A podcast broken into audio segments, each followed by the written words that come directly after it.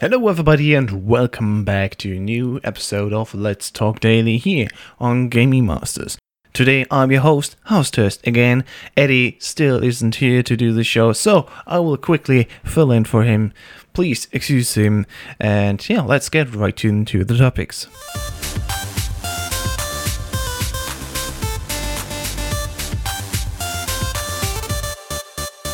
Alright, first topic of the day PC games and reports that now finally an update has happened between the ZeniMax and Oculus uh, or Facebook lawsuit over alleged stolen tech. Back in May 2014, ZeniMax accused Oculus of basing their VR headset on unlawfully acquired ZeniMax tech with the help of John Carmack, who now works at Oculus. The opening statements began last week. So, following those statements, each side has also been happy to comment on the case, and ZeniMax claim they have the proof to put the thing to bed. Well, that's certainly interesting. Uh, I hope so far these uh, stories will come to an end quickly without too much damage to either sides. Interesting also is that both Carmack and also Facebook co-founder Mark Zuckerberg are scheduled to testify in the case. We're eager to present our case in court, Oculus said to Polygon. Oculus and its founders have invested a wealth of time and money in VR because we believe it can fundamentally transform the way people interact and communicate. We're disappointed that another company is using wasteful litigation to attempt to take credit for technology that it did not have the vision, expertise, or patience to build. Those big words. We'll see how it will turn out. Also, in case you missed it, there was a World of Warcraft vanilla server system made by fans, and it was called Nostalrius. This project has been closed down, and as has been revealed later on, that the guys from Nostalrius also started working together with the WoW official devs at Blizzard. And the thing was now that apparently there was a new system set up. It was called now Elysium. Nostalrius shared the source code and user database with Elysium after being forced offline by a Blizzard cease and desist order, so it wasn't that friendly. Then our upcoming problem is that Nostalrius says that's only a small portion of former Nostalrius players have actually made the move to Elysium, while legacy fans in general have acquired a reputation of pirates in the official WoW community, according to this announcement posted on the Nostalrius forums. That runs contrary to the project's values of uniting the community and helping bring about official legacy servers. Quote, we have already demonstrated that there is a true desire for legacy WoW content and players a need for a home. Only a few people deny the viability of legacy content. You have been an amazing community demonstrating this to the world. This step is a consequence achieved. The message says. We know that Nostalrius carries the hopes of the legacy community, but moving from fan server to pirate server, the reputation makes it harder to convince that legacy fans have a place on the WoW community. Until the stigma is removed, it's unlikely any true progress towards official legacy content can be achieved. And now here comes the important bit. We ask Elysium to join this effort for legacy realms by stopping to use data that we provided. We know they aim at official legacy realms as we do. We've already stopped the account transfers process from our side as a first step. Nostalrius community is no longer about private servers. It is about official legacy realms. And now this whole post is going on. Um, we're talking about currently at Elysium uh, about 30,000 players playing online simultaneously across four realms at one point. It says, the numbers speak for themselves. The community is growing as Legacy WoW keeps generating more and more interest. The team acknowledged that some parts of the community feel that we are pirates and have shady practices, but insisted its only motivation is to restore and grow passion to a game that we love. So certainly think still, after all, the love for vanilla WoW surely is there for many people. I've never been into WoW myself, but again, there are still some rules that need to apply here, and I think going the official way, since it's now going to be an option, uh, certainly something people should uh, think about doing. But well, that's just me talk about in the comments what you think about this move. But if you're not on the WoW train, maybe Final Fantasy XIV is something for you.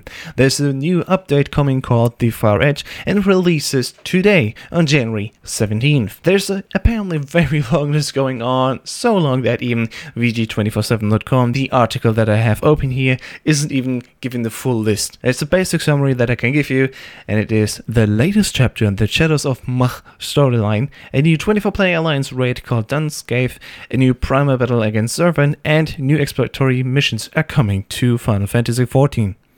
Well, if that isn't good, I don't know either. And then we're talking about something completely different. We're talking about some shooters, my preferred gaming genre. CI Games has announced that the special Ghost Warrior free open beta is now available worldwide for PC players to register.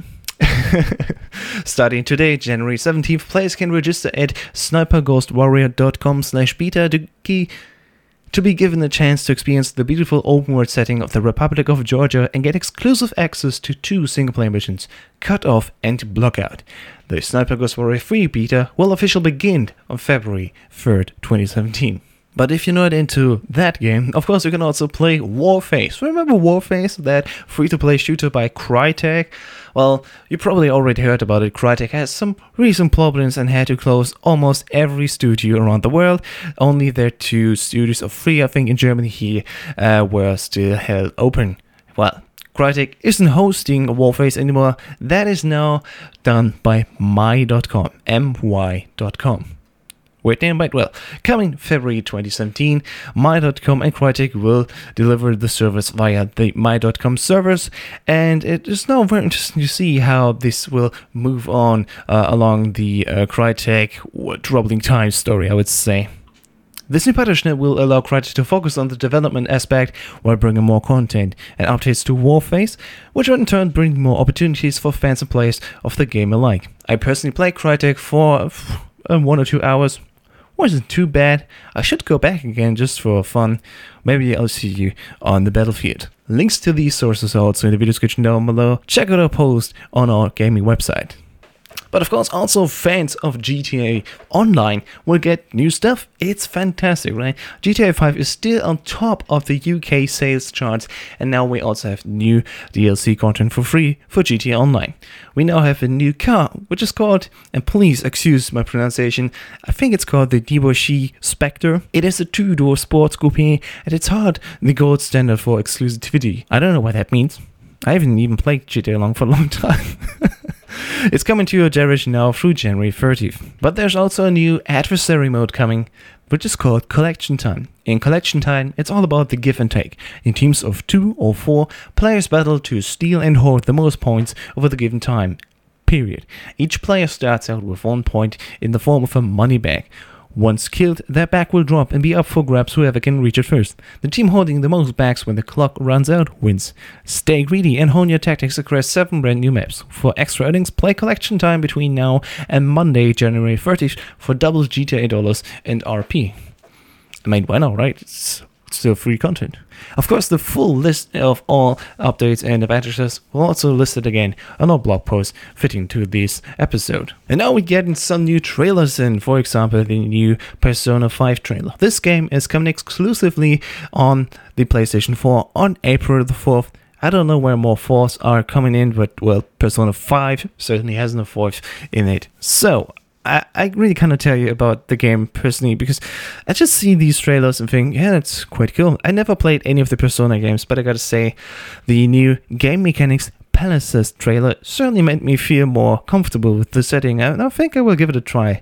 Uh, I heard that you don't have to play each game in the series, so if that's true, maybe I'll give myself a chance. Something else that has come out so too is now a new trailer for Injustice 2. The lines are redrawn. A fantastic trailer looking awesome on my PC, and I gotta tell you guys, it's selling the coming to PC. It's coming to Xbox and PlayStation 4. And if you pre-order now, you can get Darkseid starting when the game launches on May 16th. Check out the link in the video description below, of course, if you're on YouTube and, of course, on SoundCloud. Please don't forget to follow us or just check out our recently stuff on the iTunes podcast site too.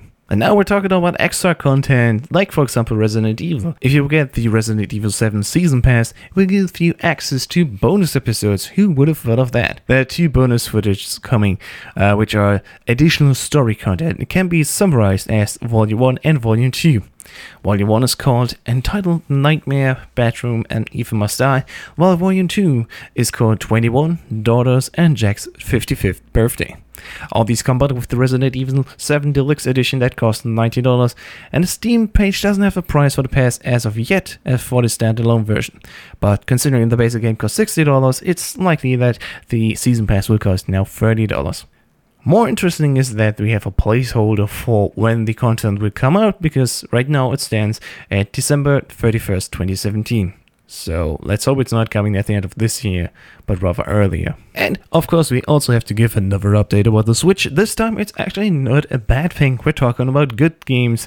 For example, games from the classic Neo Geo console.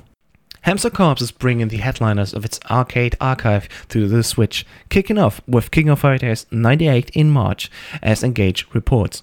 Waku Waku 7, Shock Troopers, World Heroes Perfect, and Metal Slug 3, something that I want to check out, have been also confirmed as Fallout releases with more to come.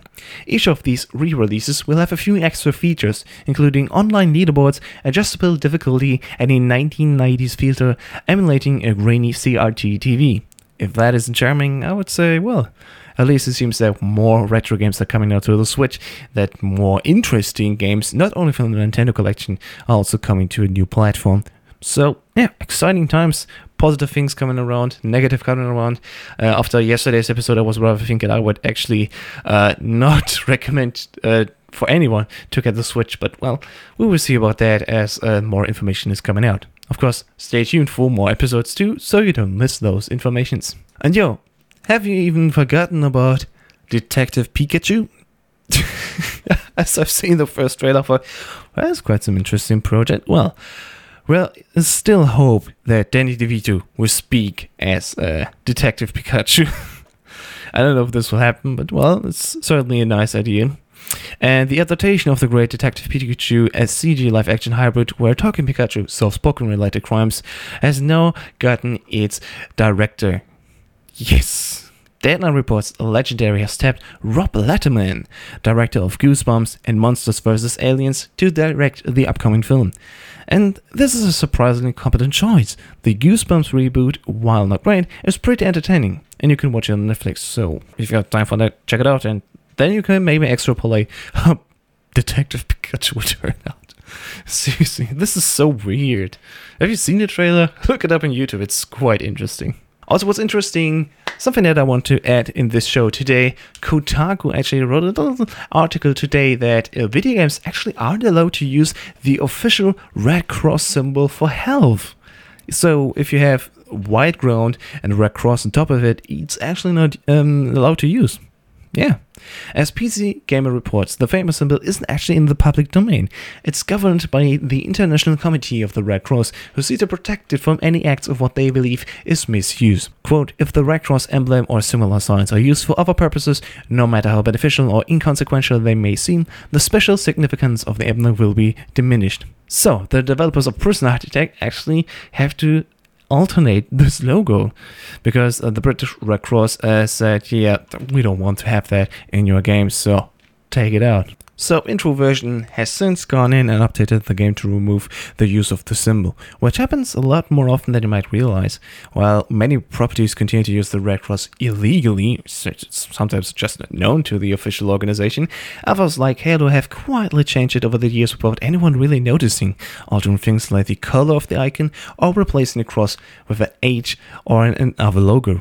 And that's it again for this show. Thank you so much for listening to Let's Talk Daily. Of course, there's a list that uh, to talk about. Of course, follow us on Twitter on the official GMYT. Follow us on SoundCloud. And of course, subscribe to us on YouTube to not miss any of the new episodes. Additionally, you can also check by our blog on gaming-masters.co.uk to see the latest articles that we're also putting up. Our team has quite grown in the recent time, and I'm very excited to see what will come up next. So, if you want to hear about myself more, of course, you can follow me everywhere and see me everywhere on the internet as HauStest, H-A-U-5 Test. Just Google me, but preferably follow me on my Twitter account. Alright, have a nice day, evening, or morning, and I'll see you hopefully in the next episode again. Oh, I'd rather talk to you again. Anyway, goodbye.